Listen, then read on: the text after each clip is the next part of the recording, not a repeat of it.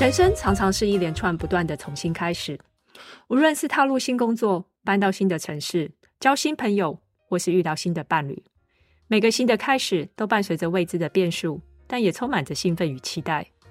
敲，我是吉儿，欢迎收听我的频道。下一站，意大利，在这边与你们一起分享我的意大利新生活。也许你很好奇意大利人的生活态度，或被这个国家丰富的文化与美食所吸引。又或你正站在人生重新出发的路口上，希望透过这个频道的分享，带你用不同的角度去认识意大利与海外生活工作的挑战。Hello，大家好，我是杰，欢迎大家来到下一站意大利。今天是第一集的 Podcast 录制，那现在是意大利米兰时间十一月二十三号。我们现在这边是进入快冬天了，或者已经是在冬天。如果以台湾的标准来讲，我们这边晚上大概三到五度，白天的话十二到十五度，所以现在出门是需要穿大衣的。那讲到今年，其实我是年初的时候搬来意大利，从年初到现在，感觉这个好像还不是很久之前才发生的事情，但今年就是。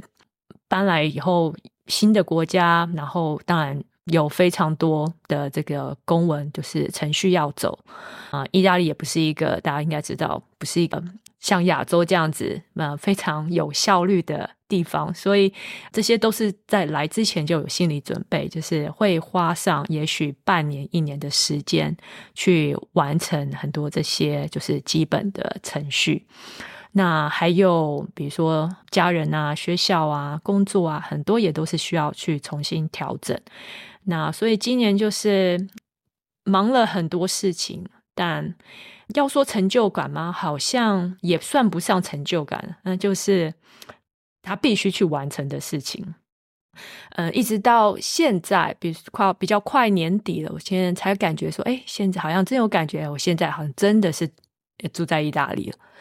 然后，所以呀，今天第一集，我想也是一个很好的机会，跟大家来分享一下，就是我的故事，还有我是谁，然后我为什么要来做这个 podcast。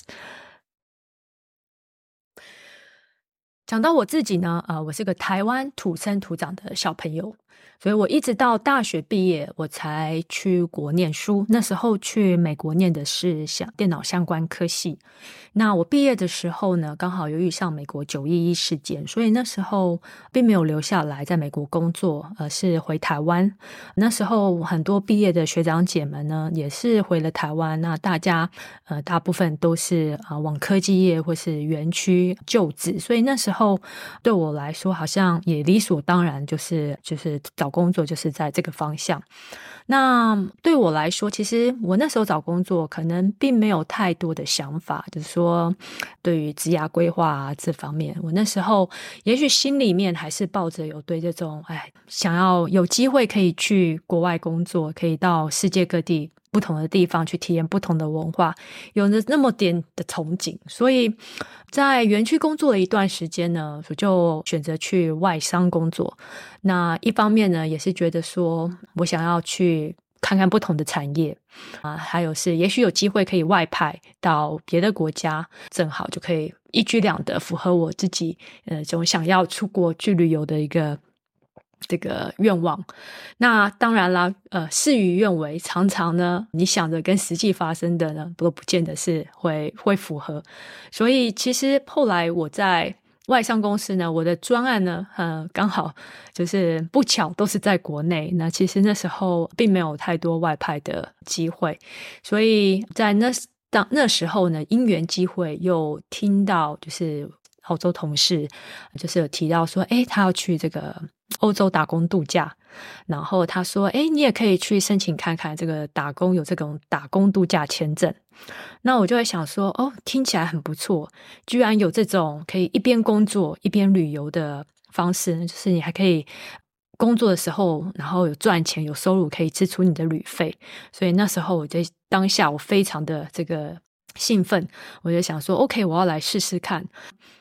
在当时呢，其实台湾并没有。所谓的这个打工度假签，因为我后来去研究才发现说，这个是只提供给英国以前他们大英国协殖民地国家才有的这种特别签证。当然，现在每个国家很多人都有可以申请这个打工工打工度假的签证，但当时呢，那时候是没有的。所以我那时候去在研究的时候，我就发现说，哎，我不行申请这个打工度假签，但是有另外一个这个高技术签，好像我可以试试看。我如果有申请到的话呢，那我就来；没有的话，那我就继认命的和这个在台湾继续上班工作。我运气还蛮好的，所以后来的确是呃有申请到，那也是抱着这个，虽然拿的是这个高技术。工作前，但是其实抱的是去打工度假的心态去的。那原本也是想着说，我去了两年，就是。就是你是完成自己的一桩心愿，那我就回台湾认份的这个继续工作，也许成家立业。但完全没想到，其实现在回过去看，就是当下的那个决定，其实真的是改变，等于是我后半生，或是我这个很多这个之后，我整个呃人生发展，完全很完全开启了一个很不一样的一个呃方向。那在。伦敦呢，一开始就是找工作啊，然后还有 settle 这些。那我因为本身是做资讯部、资讯方面相关的，所以那时候其实。英国的工作景气也还不错，所以我觉得还算蛮幸运的。其实并没有花太多时间，就是找到工作。其实对我来说，那时候感觉工作比较像是副业，那时候旅游比较像是正业。因为那时候主要的目的去就是想着说啊，我哪一个周末可以计划去哪一个国家玩这样子。那但是因为又有工作，所以很多都是这种周末的一个一种小的这种。定点的 weekend trip，所以那时候是也上班就是说罩得住，但是其实更忙的是就是工作之外的生活。OK，OK，这个以后有机会再跟大家分享更多的细节。那就是说，在工作上呢，我想一路下来，其实到现在我都还是一直在这个就是资讯资讯业部分。其中算是一种顾问的角色，我大部分服务的对象也都是说，大部分是这种科技，怎么讲？大的这种国际企业或是上市公司，那他们通常都有大概几千的员工，那有些甚至是百年历史。那这些公司呢，他们常常就是会有很多的这些呃旧系统，那尤其是像我们现在呃经历所谓的数位转型、数位升级，然后很多东西移到云端，那甚至是这种呃。AI，比如说 blockchain 这些很多这种新的这些 technology 新的这些 concept，那对这些很多的啊、比如说传统产业，那他们也会想说，那他们要去怎么样调整他们的这个 IT 的 strategy？那我的角色呢，就是比较是像是在协助这些企业做所谓的数位转型。这一部分呢，呃，这大概就是我自己本身就是专业部分从事的地方。那讲到说，诶，为什么搬来意大利？当然，为什么搬到意大利？呃，其实很多地方都可以去，为什么选择意大利？给大家一个非常简单的答案，因为我的另外一半是意大利人。那当然了，这个简单的答案后面其实并不是一个简单的决定。跟大家分享过，我之前从台湾搬到英国，那是我在二十几岁的时候，所以那时候是没有什么包袱的状态。那时候我需要考量的事情其实不多，那纯粹只是说，诶，我自己有没有足够的经费去完成这个旅行？啊、我是不是在那边可以找到工作？我是不是可以 survive？那是那时候是完全是一个很很单纯的一个考量，就是说你需要评估的风险是在你可以承担的范围内，在你没有其他太多的一些后顾之忧。那现在呢？我们这个年纪，比如说你已经四十，比如说像我现在四十五岁，那就说你的工作已经有某种年资了。你在一个地方工作后，你已经熟悉了那地方的工作文化，那你的资历是被认可的。你说你建立的人脉也都是在那个区域。但今天你换到一个新的公司，你换到一个尤其是新的国家、新的语言，你这些。过去的资历在一个新的地方可能是完全用不上，你可能全部要重新来过。所以对于很多这些实际上的考量呢，我觉得是跟你在二十岁的时候是很不一样的。那还有除了工作之外，包括就是生活方面，你比如说你在一个地方住久了，你很熟悉它的医疗系统，你很你过去你付的税务，你缴的税，你的比如说呃退休规划，还有你都是根据当地的这个系统呃去规划的。当你今天换到一个不同的国家，你的这些规划考量可能也都要调整，或者是。重新来过，就是说很多的这些东西其实是不像是你在年轻的时候，二十几岁的时候，你只是去念书，或是刚开始去一个地方工作的时候，考量的时候会比在那时候的考量会复杂很多，因为你的机会成本，还有你在过去累积的这些资源，可能都必须没有办法继续累积下去。必须要重新来，所以这个是我觉得在这个年纪的时候，在考量一个呃，是不是要搬到一个新的地方，我觉得是对我们来说是呃比较实际的一个挑战。所以在做了这些分析之后，你会发现，如果今天只是另外一半是意大利人搬去意大利，然后要放弃过去自己所累积的这些资历还有资源啊，重新开始。其实听起来好像不是一个很务实或聪明的决定。那当然啦，就是说，除了这些很现实的考量之外，还有很多其他的因素，那就是促成我们说，哎，我们今天愿意一起搬来意大利来试试看。嗯、就说，因为我们今天两位都并不是英国人，就说我们虽然在那边都住了很长的一段时间，我自己住了十八年，他也在那边住了二十五年，所以对我们来说，伦敦其实是。在我们生活生命当中，算是占了很大的一部分，是有感情、是有回忆的。但是，是不是让我们觉得诶有归属感？那我觉得那又是另外一个问题，因为我们都是外地人，不管在外面漂流多久，你可能最后都会觉得说哪边才是家啊？你可能会还是会回想回到呃，想回到就是你原本就是自己的的国家，呃，所以在。就说我们是不是可以预见自己继续住在英国，然后比如说会一直待到退休，在那养老？对我们来说，我们两方都没有这样子的一感觉。我们都觉得说，最终我们会离开这边，我们会回到我们自己的故乡。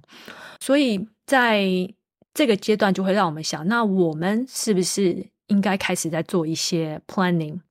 比如说，当然也会说，诶，我是不是搬回台湾，或是搬回意大利？那可能是因为目前小孩子上学的关系，我们觉得说，在意大利也许是一个比较容易衔接的部分，所以我们选择说，诶，先来意大利。那在意大利呢，另外是比如说它的天气很好，它的食物很好，我想这些都不用我再去赘述，因为我想大家每这。每个人一听到说哦，你住在意大利，大英第一个问的就是说哦，食物一定很赞，所以这个是我觉得是没有什么好抱怨的。比起比起在英国的话，我想的确是一个生活品质方面，我们会觉得说在。意大利物价相对的，就是比较低廉。那以同样的就是消费来讲，我们会觉得生活品质可以过得更好。那我觉得，所以这也是一个呃，就是让我们觉得说，我们可以搬来意大利来试试看。所以这也是为什么这个频道取名叫“下一站意大利”，就是以我自己回顾过去自己一二十年这个经验。我会发现我的人生 pattern 好像一直在重新开始。举例说，我搬家的次数，比如说我换专案的次数，很少在一个地方待超过两年。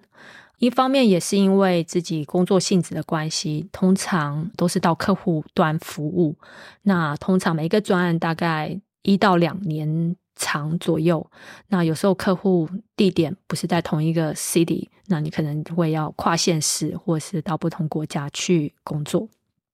所以很多的这些经验呢，其实一开始的时候是对，也许自己还觉得，哎，那是很自豪的一件事，觉得，哎，自己适应力很强。还有再来是也很 enjoy 每次到新的地方的新鲜感。那其实，在 repeat 很多次之后，其实也是有一些厌倦。到厌倦的并不是说工新的工作或新的人你要去适应，而是比如说像一些你每次换新的地方，你要比如说重新找新的房子。你要去研究新的路线，比如说，诶，办公室上班到公司的距离，你要去研究一个新的地区，它那边诶住宅安全性，然后便利性，然后每次打包的时候，哪些总是有一些东西你带不走，你必须要丢。你搬到新的地方，总是缺一些东西，你必须要重新去购买。那其实累积下来，你会发现。二十年下，你花了多少时间在这个上面？那其实累积下来是相当可观的。那这些事情其实是你可以拿去做其他，也许你更 enjoy 或是更有意义的事情，或是可以就是单纯的去放松休息。所以当每次在讲说哦，这个要要重新搬家，要换一个地方，要重新来过，其实，在某些程度上，心里面是有点害怕的。所以当这个频道说取名下一站在哪？在意大利，那其实呢，我自己最大的问号是，常常我不知道我的下一站在哪里。那至少知道现在是从意大利开始，又是一个新的开始。不管接下来两年、三年、五年会如何变化，那这一过程经历又会带给我什么样不一样的发展？我希望这一次呢，诶，可以跟大家一起分享这过程。也希望透过自己的经验分享，帮助其他想到国外生活、工作的新鲜人们做更好的准备。刚刚跟大家分享了一下为什么我把这频道取名叫“下一站意大利”，还有这个背后的缘由。那接下来呢，我想也跟大家分享一下为什么我选择 Podcast 这个频道来当做这个起始点。有一个很大的因素呢，就是 timing。啊、之前有提到说，因为今年搬到意大利，所以在就是工作上呢，其实是属于一个暂停的阶段。那当然也是因为说这个签证的问题，在领到合法的居留证之前呢，是不无法工作的。其实 remote working 也也不行。那啊，还有就是说，呃，除了工作之外呢，那本身当搬到一个新的环境，就本身有非常多的杂事要处理，包括呃小朋友去新的学校，然后比如说新的住的地方要重新安顿，那还有包括申请居留证中间所有繁复的这个程序，要常常去移民局报道，然后所以这些这些琐事呢，其实感觉好像是今年完成了。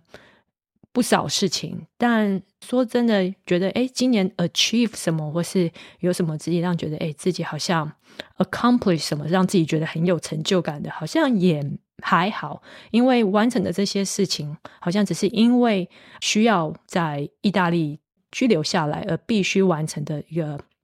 基本的一个 survival 就是你需要去完成它，但是是不是这些事情让你在不管是专业领域上面你有有成长，或者是你在收入上有成长，那其实这个是完全没有关系的。所以我想，既然难得有一个这样子的一个 career break，那我也觉得说是一个很好的机会去 explore 其他的 opportunity，所以。Podcast 呢，就是有点像是这个一个新的自己的一个 pet project，看看 how this will develop and the and where it will lead me to。所以呢，这是这个整个为什么选择这个 Podcast，然后开始的原因。那当然，Podcast，呃，我觉得我也是新手，还有很多我觉得技术上要克服的东西，所以这个。跟其他的 channel 比起来，如果说是像影片 YouTube 这些制作的话，其实可能对我来说是门槛比较低。虽然我也觉得，光是要设到这些 podcast 的这些，光是这些 audio 的 equipment，然后录音，了解这些录音、收音，还有后置的这些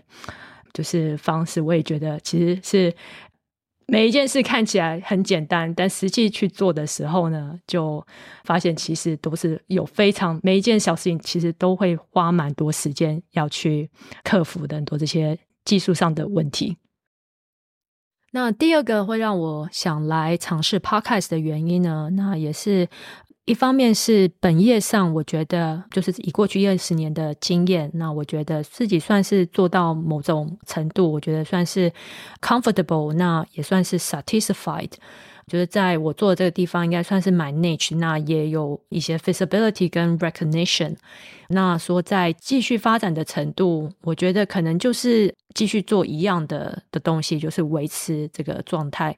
但是如果想要尝试一些新的变化，那我会觉得说我可能要就是往 IT 之外的地方发展。那我自己呢，一直觉得就是。其实我在一直都是做 IT 领域，可是呢，我也累积非常多的这个 IT 之外的嗜好，我是兴趣。那这个可是呢，这些嗜好跟兴趣是在我的本业上面是完全就是应用不到的，或者是是怎么讲，没有发没有办法发展的，所以。就是做 podcast 呢，我觉得也许是另一个管道，就是让我可以去 apply 我的这些其他的 knowledge 还有 experience。第三个让我选择做 podcast 的原因呢，也是我考量过自己的工作性质，就是我本身的工作性质，我觉得也算某种程度的数位游牧工作者，因为我。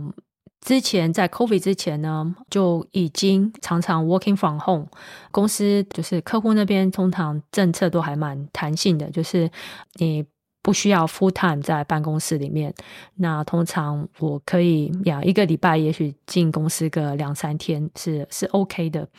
那我觉得，对于数位游牧工作者呢，真正的挑战是，即使你不在办公室，即使你在家或是在任何地方，真正的挑战是你是否可以一样很有效的完成工作。因为以我个人的经验，就是当你在家的时候，你或是不管在任何地方，因为你比较，你可能要自己去处理很多其他的这个，比如说技术上的问题。比如说你的网络稳定性，然后你的电脑如果哪边有什么问题的时候，今天你可能没有办法，就是比如说你在公司可以找你们的那个 IT help desk support 去帮忙，你可能要自己去处理。那在旅游的时候，就是远端工作，今天在一个完全不熟悉的环境，你要去确定说你是不是可以有一个 comfortable 的 desk。你是不是网络稳定？你是不是有一个很安静的一个角落，不会有人在旁边就是讲话啊，或是其他的那个声音，然后影响？也许你需要开会的时候，跟你的 project 专案的人员开会的时候，会影响你的这个 meeting。我觉得这个是比较难的，而且也会无形中就是增加你很多的这个。stress，当你在远端工作的时候，你要重新去 set up 这些，就是平常你在家，就说怎么样，你的工作环境是让你很 productive，可是你今天到了一个新的环境，你可能没有办法，就是重新有一样那样子的一个 maintain 一个同样的一个 productivity。所以，我想 podcast 对我来说，应该是以我的生活形态，我就说我是要找一个怎么样是。我可以克服这样问题，然后不管我今天在哪边，那我是可以都可以完成这项 task 的一个 project。所以 podcast 呢，我想的也许很简单，就是你只要有一个麦克风，你只要有一个手机，然后你就可以开始录了。所以目前听起来是好像。有很多的一个弹性，尤其是以我呃生活方式、生活形态，我们呃算是一个常常在移动、常常在旅游的一个家庭，所以就代表说，今天不管我在哪里，我应该都可以持续就是继续录制这个 podcast。好，这个就是今天第一集节目中呢，我想要跟大家分享有关于自己的故事和经历。呃，另外呢，呃，想跟大家强调一下，就是我并不是专业的 podcaster，所以在收音和录制上面呢，也许不是很完美。那我会在我尽可能可以改善的范围内，呃，希望提供一个清晰的这个录音品质。那尤其是我们的生活形态，因为常常在移动，常常在旅游，所以也许收音状况不见得会每一次都很稳定，但我会尽量这个收音品质。控制在一个基本标准内。另外一个呢，就是我的这个中文也许有时候不是很轮转，因为在国外住很久，所以有时候一下子要表达的词，然后找不到确切的字来表达，那有时候也许会掺杂一些英文，那也希望大家不会介意。OK，下一集呢，我会跟大家分享，就是我在意大利申请签证的这个过程，因为这个居留证才刚拿到手，所以还新鲜。那趁记忆犹新的时候，来跟大家分享一下。那我们下一集见喽。